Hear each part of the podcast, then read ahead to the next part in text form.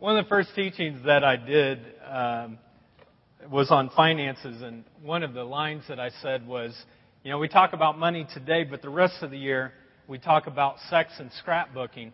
And uh, Mike uh, was one that was like, dude, I've been waiting on that teaching. Is today the day? So it's not, but good thought, anyways. Hey, last thing I'd like you to pull out is this little card right here. When Brad invited Mike, he didn't have a tool to actually connect with a coworker. But we have a tool for every single one of you this week to connect with a coworker or a person that's in your family or a friend to invite them to come next week. And uh, we're going to pray here for a second that God would use these, that we wouldn't just leave them in the program or throw them away, but we'd actually invite some folks and uh, see what God would do as He whispers to us over the next uh, series um, as we grow closer to Him. So if you would, take this, don't throw it away, um, do something with it by inviting someone next Sunday. Let's pray. God, we thank you so much for uh, Brad and Mike's story and the impact that it's had on their lives, the lives of their family. And God, we thank you that Brad was willing to step out and invite, and that Mike had an openness uh, to hear from you and to draw closer to you. Help us this week, God, to have your eyes as we look at our coworkers or friends or family members, to walk across the room or to walk across a factory floor, to walk down the neighborhood to a neighbor, God, and to take a step that might be the step that helps them on a process towards eternity. God, we ask now that you would come through the power of your Holy Spirit and that you would teach us and that we would find the power to build up others rather than tearing them down. Come now, Holy Spirit, in this place, we pray. In Jesus' name, amen. I love to look out every single Sunday at all of you because all of you are different. And that's a really good thing. Some of you are big, some of you are small, uh, some of you have hair, some of you are follically challenged. But there is like this kaleidoscope when we look out and we mix all of us together in which there's a broad range and we're all different. We all have uh, different frames. I mean, some of us have a big front porch and some of us got a big back porch. And some of us, uh, when it comes to, um, you know, room for rent upstairs, if you know what I mean, some of us have that, you know, as well. And speaking of, of houses, a while back I was watching a television show that I'm sure many of you have watched before called Extreme Makeover, the home edition. Anyone ever see that before? Raise your hand. Sure. Um, it's on Sunday nights. And I love this show. I love to watch it. Uh, the only problem is I don't watch it a lot because I cry every time by the end of the show. And my wife looks at me and says, Come on, sissy boy, get it together, you know. But the last time that I watched it, the family that they worked on, their home was filled with mold. And so they went to this mold infested kind of house and they tore it down, even removing the foundation, and all you saw was a dirt lot. And then they began this huge construction for this new family. They built a brand new foundation. They framed it up. They finished it out. They painted all the rooms. They put in new appliances and furniture in all the rooms. And then the final segment, you know, they tell them to move the bus, and then they revealed this brand new home to this family. And that's when I started crying like a baby. Now, there were tons of people that helped with this extreme makeover. And at the end of the show, they showed this family, and there were these tons of subcontractors that were all around them who had worked on this family's new home. You know, I was thinking about it that that show kind of has a real connection to life in general. You see, God is kind of like the architect of the house. And the Holy Spirit is kind of the contractor. And then He calls you and me to be subcontractors in the lives of other people. Now, we've been in a series called Pronoun in which we've looked at certain words to try to figure out the impact they have on our lives. We've talked about the they, that there's a wrong they and there's a right they. We've talked about you and our experience of being connected with God. And we've talked about us, how we connect with others. And each of us are affected by these words. And today, I want to talk about our final kind of word, and the word is it. Let's all say that together. It. Okay. Now, you might be asking, what is it when it comes right down to it? And it is building value and dignity in the lives of others. That's what it equals. It is about building healthy esteem in the lives of the people around you. You see, folks, every single person who's here this morning, you're an influencer.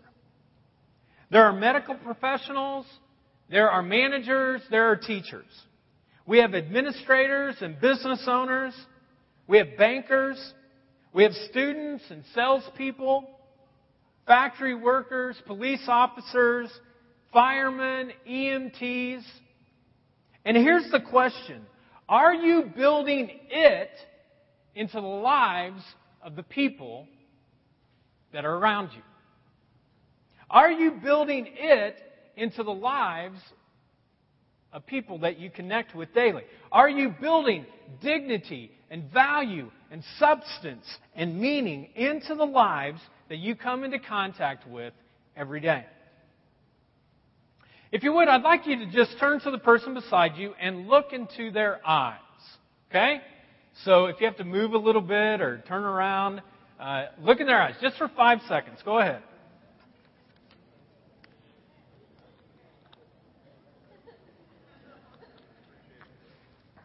Now, I know that some of the wives right now, or girlfriends, are saying, That's the first time that you've looked at me in my eyes for months, you know?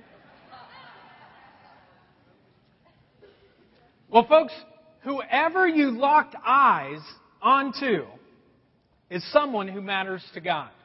You see, folks, people matter to God. What you just looked at was God's masterpiece. I mean, I've never locked eyes on any other person who Jesus Christ did not go to a cross for, that he died for them. So every person you see, every person you come into contact with matters to God. And our opportunity is to subcontract some of this stuff to help them build a foundation and a framing and a finishing out of a healthy self-esteem in their lives. So the question becomes, how do we do it? How do we build a healthy self-esteem in the lives of the people around us? Well, first of all, you have to realize that every single person that you come into contact with is a construction site. And that God has called all of us to be subcontractors. Now, in developing a construction site, what you have to realize is that we spell site a little bit differently. So it's up on the board. Let's spell site together, okay? S I G H T. Okay. So you all got an A so far. Now, what I want to do is take this concept of a construction site and help you to see how you can build self-esteem in the lives of people around you. First of all is the S. And the S stands for see and support. You've got to see a person and then you've got to support their uniqueness. You see a person, and then you support their uniqueness. How many parents uh, do we have in the house today? Raise your hand if you're a parent. Okay. A lot of us. Now, parents, single parents, the reason your hands were tired when you lifted them up, and some of you couldn't even do that, is because parenting is tiring and difficult and tough. And it amazes me so often that you can have the exact same kids who were raised in the same house by the same parents, and they can be totally different. I mean, that will mess you up, you know? You try to discipline one way, and it doesn't work whatsoever. You try to encourage one way, and it doesn't work for the other kid. Now, I have uh, two girls, a four year old and a two year old, and uh, I love applauding my girls, even though they're very different. I love applauding them when they act like me. You know, it's like, you're a chip off the old block, Shiloh. Way to go, you know? All right, Jordan, that's great. And I like that, and that's incredible. But when they're different than me, like when they're like their mom, it's hard sometimes to see and support the uniqueness in each of their lives. And that's why parenting is so tough. Now, just think about it, for instance, even in your work environment, in your workplace. Maybe you have some people that report to you. Maybe you're a teacher, maybe you're a manager, maybe you're a medical professional. And think about the people who support you and help you and report to you. Do you turn to them and do you support them? Do you help them? Do you see the uniqueness in them? Because I have a tendency sometimes as a leader to try to make people like me. I want them to react like me. I want them to think like me. I want them to do certain things like me. And all of us have a temptation to the people who are around us to take people and make them like ourselves. And yet the power of it is this. I got to see and support a person's uniqueness. That I applaud them. That I give them a high five for the fact that they're different from me. Now, parents and those of you who manage people, uh, this is a very, very difficult thing to do. You know that. Because people are different, you have to manage them differently. So the Bible says this in 1 Corinthians 13. It says this Love does not demand its own way. It says, when you love, it does not demand its own way. Whenever I think about supporting or seeing someone uh, build up the uniqueness of another person, I think of a friend of mine who's named Tom and his wife's name Amy. Now, both of them love sports. They participated in sports. They're big sports buffs. And uh, they had four kids, and three of those kids got into sports, did everything with sports. But their youngest son, Jeff, did not do that at all. Now, Jeff was tall and lanky. He'd be a great basketball player or baseball player. He had kind of natural giftedness. But they exposed him to sports, but Jeff was like, no, I don't, I don't want sports. What I like is music. Now, Tom doesn't know jack about music. He can't sing. In fact, he is tone deaf. It's like some of you when you sing. You know, it's just bad. Um, it just is not good. And that's the way uh, Tom is. I mean, Tom liked sports, but Jeff liked music. But over time, uh, Tom began to see Jeff's uniqueness, and I watched him kind of get into Jeff's world. I watched him to go to piano recitals, to see him watch his son lead at church, and finally, even drama and plays he got involved in, and Tom would go and support him. And every time that I would watch this or I would get some email about what was going on, I was like, God, that's it. That's the way you support. When you see someone, you support their uniqueness and you lift them up. Are you always trying to make people like you? Saying things like, well, I would have done it this way, or I would have done it that way. I don't know, understand why you're doing it that way. So forget you, do it my way. You see, folks, our kids and people who report to us, they are dying for applause in their life.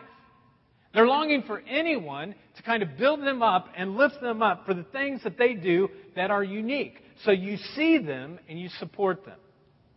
The I stands for inspire. That if you want to build healthy self esteem, you inspire people with responsibility. You inspire them with responsibility. Now let's go back to parenting, for instance.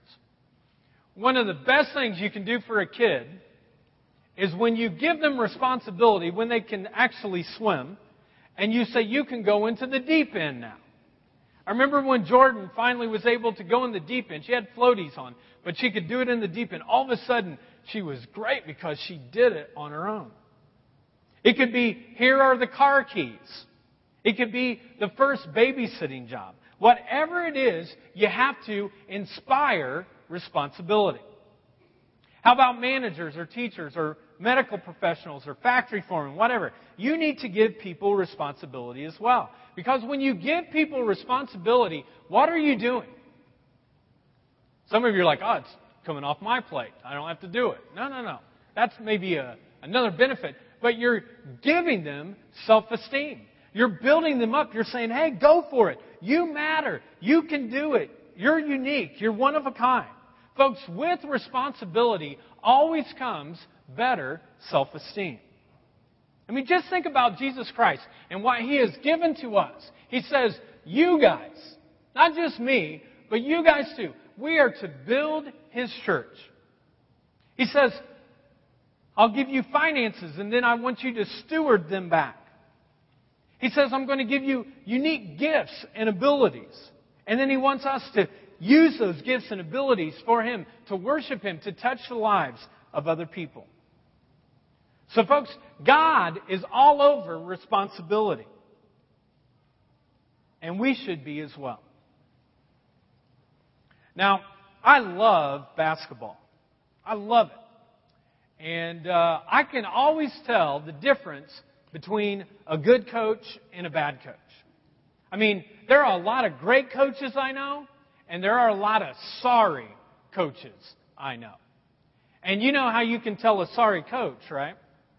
The way you tell a sorry coach is, is when the game is going on and a kid makes some kind of mistake, maybe he throws an errant pass or whatever, all of a sudden, ah, kid goes over and sits on the bench.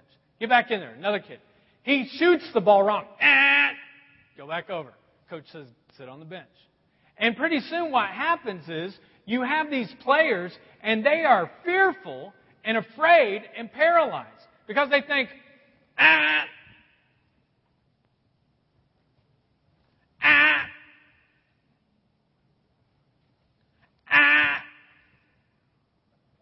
And they're just constantly being taken out of the game and thrown onto the bench because of the mistakes that they make. And I just wonder if we ever do this in the work environment. You tell people, ah, get out of the game, get out of the game, get out of the game, ah, ah, ah, ah. And you're like, oh. You're not building anybody up whatsoever. And if you're a parent, do you ever do that with your kids? Folks, the key is responsibility, even when they fail. Because when you're building responsibility into people's lives, you're building healthy self esteem. Jesus, after he resurrected from the dead, he came into a room and he was with his disciples, his closest followers. And he wanted to build them up. So in chapter 20 of John, he said these words. He comes into their presence and he says, Peace be with you. As the Father has sent me, so I send you. He encourages them. He says, Hey, now you've got to take my message and carry it out to the rest of the world.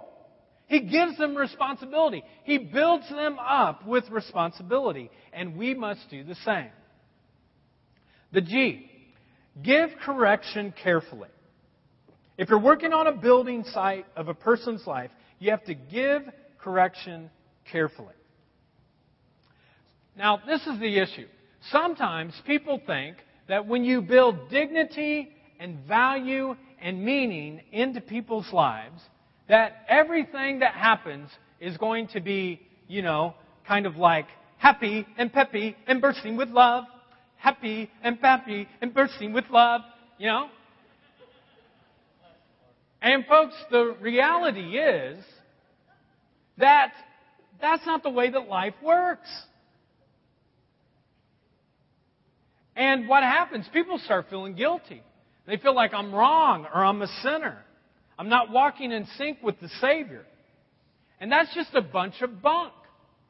Because the reality is, if you are in a relationship with any other person, sometimes you have to say hard words. You have to say tough words. And the Bible says this is the way we should do it. It says, speak the truth in love. That we are to speak the truth in love. But so often the truth is very difficult to swallow, isn't it? It's very hard to hear that. The Bible says that Jesus disciplines us. He disciplines people that he loves. If he loves you, he disciplines you. So who does he love? He loves you and me. Now, he doesn't punish us. That's what you have to see the difference. God doesn't punish us, but He disciplines us so that we become better and better in what we're doing. You see, Jesus Christ already took the punishment, the full punishment, when He went to the cross, so that you would never have to worry about any sin in your life. No matter what it is, He nailed it to the cross. But sometimes He disciplines us so that we get directed more towards the cross than towards ourselves. I've really only read about one business book, and only part of it, actually, in my life. But it was a very good book, and it's uh, called The One Minute Manager by Ken Blanchard. Anybody ever read that One Minute Manager? Okay, a couple. Well, you should, okay?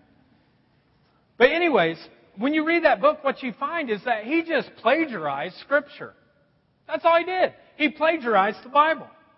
And most business books are like that. They just take the Scripture out of context. They're ripping off the Bible, basically, and making money. Yay, God. Um, the cool thing, though, is that Ken Blanchard is actually a uh, follower of Christ. He came to Christ in the last few years. And I encourage you. But the whole book is about giving correction carefully. He says things like this Whenever you have to correct someone, you affirm the relationship. You tell them what you appreciate in them. You talk to them. You say, hey, you know what? You're really kind, or you're cool, or blah, blah, blah, blah, blah. And then you give the reprimand. And then you affirm the relationship again. So you affirm them, you give the correction, and then you affirm the relationship again. But folks, when you do this, it's not always going to be happy and peppy and bursting with love, you know. There's going to be some times, there's going to be difficult situations. You know, folks, today, when you think of kids, that's what they're longing for. They're longing for some discipline in their lives. They want boundaries. They want guidelines. They want sidelines. They want guardrails. A few months ago, uh, I was in a car with uh, some friends of ours, and our kids were in the back seat. And um, the father was uh, sitting here, and all of a sudden, the kid, his kid, uh, was behind him, and she started kicking the seat. And he just kept talking. And all of a sudden, he's like this, you know. I mean, the guy almost has whiplash by this time. And he's like this, and he's still talking. And I'm driving, and I'm seeing all this, and I'm thinking, man, if Jordan ever did that, I'll tell you what I'll do. Well, this week we were coming back from Fazoli's as a family. Jennifer was driving. I'm sitting in this seat, and all of a sudden, like any child, Jordan starts kicking the back of the seat.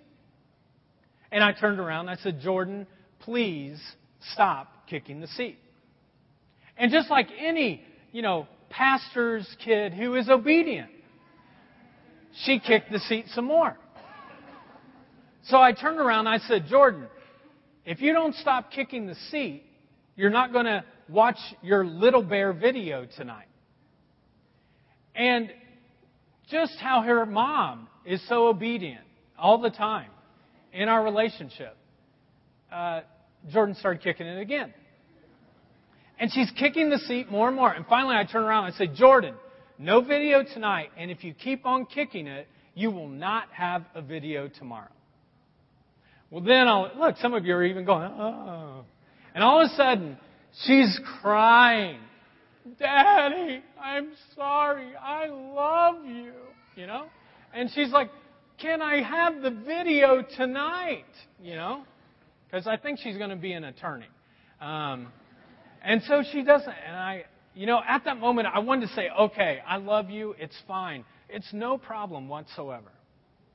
But I was studying on this whole concept of correcting, you know, carefully. And I turned around and said, Jordan, I love you. You're daddy's little girl, but you'll get no video tonight. But if you obey, you can have one tomorrow. Friends, it's very important to give correction. It's important to give discipline. It's important to speak the truth in love with people around you because it builds up their self esteem. And kids are crying for it. Whenever I see a kid who has a discipline issue, you know what I see? A kid who is crying out for discipline. They're wanting it in their lives. So, in the home, in the workplace, wherever, it is imperative to give correction carefully. Here's the H. The H stands for hear their messages. You've got to hear their messages. Look at this next scripture. It says, My dear brothers and sisters, be slow to listen, quick to speak, and quick to get angry. Oh, I'm sorry. That's the way I read it sometimes. That's the Chris Bunch translation, you know? Uh, yeah, sometimes I do that. Okay, let's look at what the verse really says. It says, My dear brothers and sisters, be quick to listen, slow to speak, and slow to get angry. It's like quick, slow, slow. Do that with me, okay? Quick, slow, slow, okay? And you should practice that this week. Quick, slow, slow. That's what you got to do. If you want to hear the messages of the people around you, you have to be quick and then slow, slow. So, how do you hear someone? Well, you listen to them. My wife Jennifer and I had only been married a few uh, years, and uh, we were watching television, and uh, I was sitting watching ESPN. Shocker, you know. We're watching ESPN, and Jennifer's not really watching, but pretty soon she says, honey. I'm like, yeah. She's like, honey. I'm like, yeah. She's like, honey. I'm like, yeah. She's like, honey. I'm like, yeah. And she walked over and she grabbed my face and she turned over like this. And she said, listen with your eyes. And I thought, wow. You know, the people that I love, the right they in my life, you know, the people who build self esteem in my life, they don't have to say much. In fact, they just need some eye contact. All they have to do is give me a little bit of their eyes. I mean, I'm not talking about crazy eyes, you know, like. You see spouses do that all the time, you know. But I mean eye contact. When I have eye contact with a person, I'm saying, you matter. You are a, a person that matters to me. You're important. I'm going to stop right here and I'm going to listen to you. And then while they're talking, I can kind of repeat back and summarize exactly what they've said. But as I'm listening, I am affirming you. I'm giving you value. I'm giving you dignity. You got to hear people's messages. Uh, my wife is a director of a family medicine residency here in town. and part of her job is that she has to go and recruit uh, residents. And so we'll go to these different parties, and there are medical students that are there. And these medical students, they don't know me, but they think I'm a doctor when I first come in. And they'll start schmoozing me. I mean, they're up there like, hey, how are you doing? You know, hey, buddy, you know, all this kind of stuff. I'm like, hey, no problem. You know? And then pretty soon they find out that I'm just the spouse of the doctor. And I've seen it so many times before. I'm still talking to them, and they're like looking over my shoulder. Like, wonder if that person could do something for me. Wonder if someone else, I mean, not the pastor, maybe there's another director or somebody over there that could do something more for me. And I was thinking about it this week. How do you treat people that can't do jack for you? How do you treat the people in your life that they can't do anything for you whatsoever? How do you treat people who can't help you make more money or give you a pat on the back, give you the corner office, help you get a promotion? How do you treat people that can't do anything for you? The person who hears the messages of other folks is a person who has great self esteem. They are building a construction site through hearing. Last thing, the T. The T stands for touch. You touch their hearts. You want to build the self esteem of other people? You touch their hearts. Jesus was all about giving appropriate touches to the people he came into contact with. In fact, you should do a study sometime in any of the Gospels Matthew, Mark, Luke, John, first four books of the New Testament, and see how many times the word touch is mentioned.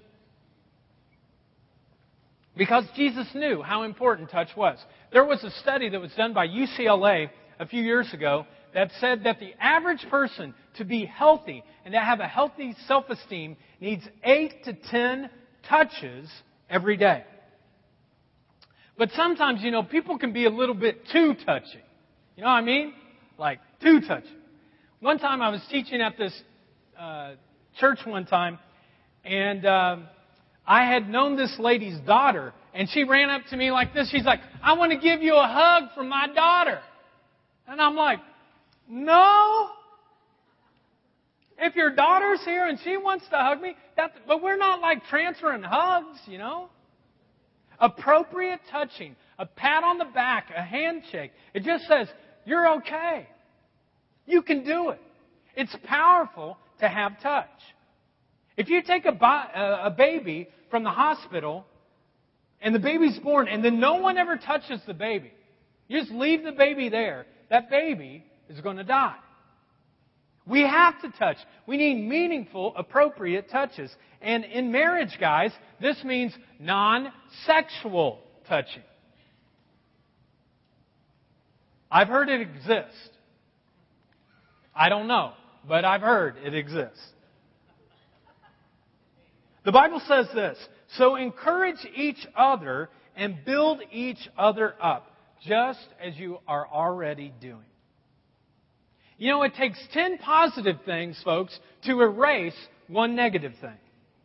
But we always remember the negative because that's our sin nature. But if someone is going to give you positive stuff, it takes 10 of those to equal out the one negative. That's why most of the stuff that comes out of our mouths, folks, really should be positive. So Jesus was an expert at developing a construction site in people's lives and building them up. And He's calling us to come and to join Him, to be subcontractors with Him. Jean Thompson taught the fifth grade. She was an excellent teacher. And she was the kind of teacher that wanted to treat all of her students exactly the same. And the first day of school, she gathered all of her students together and she said, I want you to know I'm going to treat all of you equally. I will not play any favorites. But it's hard not to play favorites, isn't it? I mean, workplace, parenting, whatever. It's very difficult not to play favorites. There was one student in her class that she did not like. His name was Teddy Stoddard. He had an attitude about him. He kind of had this unkeptness about him. When she'd ask questions, he only gave one word answers. And sometimes when she was talking about something that was really interesting to the rest of the class, he'd just be staring off out the window, not being interested in anything at all. Jean Thompson didn't like Teddy. But if Jean Thompson would have only delved in a little bit deeper to his life, if she would have read the transcripts, she would have seen something different. His first grade teacher said this Teddy shows promise, but he has some difficulty learning. In the second grade, his teacher penned this Teddy is a good boy, but he is so serious. He has trouble connecting with other students. His mother is terminally ill. His father doesn't seem to care. In the third grade, the teacher said, Teddy is depressed. He is a deeply disturbed young man. He needs psychiatric help, and I don't know what to do with him. His mother died this year. Fourth grade, he is falling behind terribly from the other students. I don't think he's going to make it. And the records were right there. It's just that Jean Thompson never read them. She didn't understand Teddy. It was the last day of school before Christmas break, and all of the students gathered these presents that they had wrapped in Christmas paper and they brought to Mrs. Thompson. Surprisingly, Teddy Stoddard brought her a gift as well, but he brought it in a paper sack. And when he walked up to put his paper sack, all the other kids started laughing at him. Mrs. Thompson, though, opened it, and inside it was a rhinestone bracelet with half of the rhinestones gone and a bottle of perfume that was already half empty. And the kids, they're all laughing at Teddy. Yet Jean Thompson had the wherewithal at that point to put the rhinestone bracelet on her wrist and to spray the rest of that perfume on her neck. Then she held all the, the gifts out in front and she said, Isn't this wonderful? Isn't this beautiful? Isn't it amazing? Thank you so much, Teddy. And the bell rang, and the students filed out of the class. All of them left the room except for Teddy. And Teddy walked up to the desk and he said, Mrs. Thompson, that rhinestone bracelet sure looks beautiful on your wrist, just like it did on my mom's. And he walked up and he said, You smell just like my mom. Thank you so much, Mrs. Thompson, for liking my gift. And then he turned and he walked out of the classroom. Jean Thompson said that in that moment, she got on her knees in the classroom and said, God, forgive me because I've not sought to be a teacher that really loves students. I've just been a teacher of facts. After Christmas break, when the students came back, she totally turned around her idea of the way that she would teach. She would have intensity, and she would know her students so well, all of her students. And she had definitely wanted to invest in Teddy. And by the end of the fifth grade, he had caught up with all of the other students, and he was on the right track. But after fifth grade, she lost contact with Teddy, didn't get to uh, hear from him at all for a very, very long time. And then one day she gets this note in the mail. It simply said this Dear Mrs. Thompson, I graduated high school today, second in my class. I thought you might want to know. Love, Teddy Stoddard. Four years later, she didn't hear from him during this whole time. But she gets another letter from him, and it read this Dear Mrs. Thompson, I graduated valedictorian.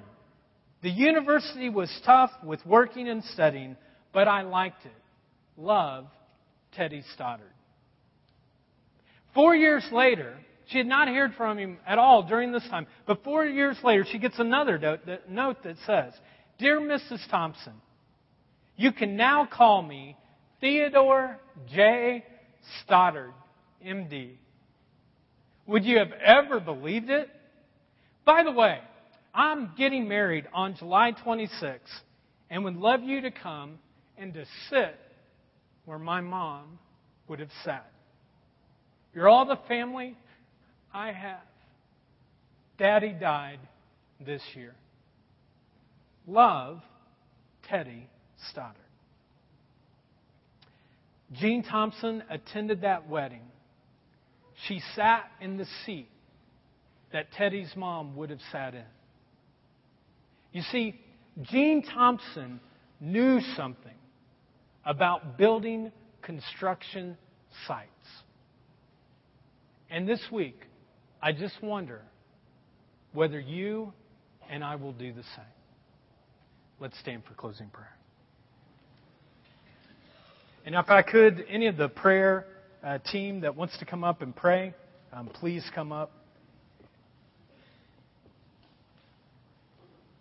Let's pray.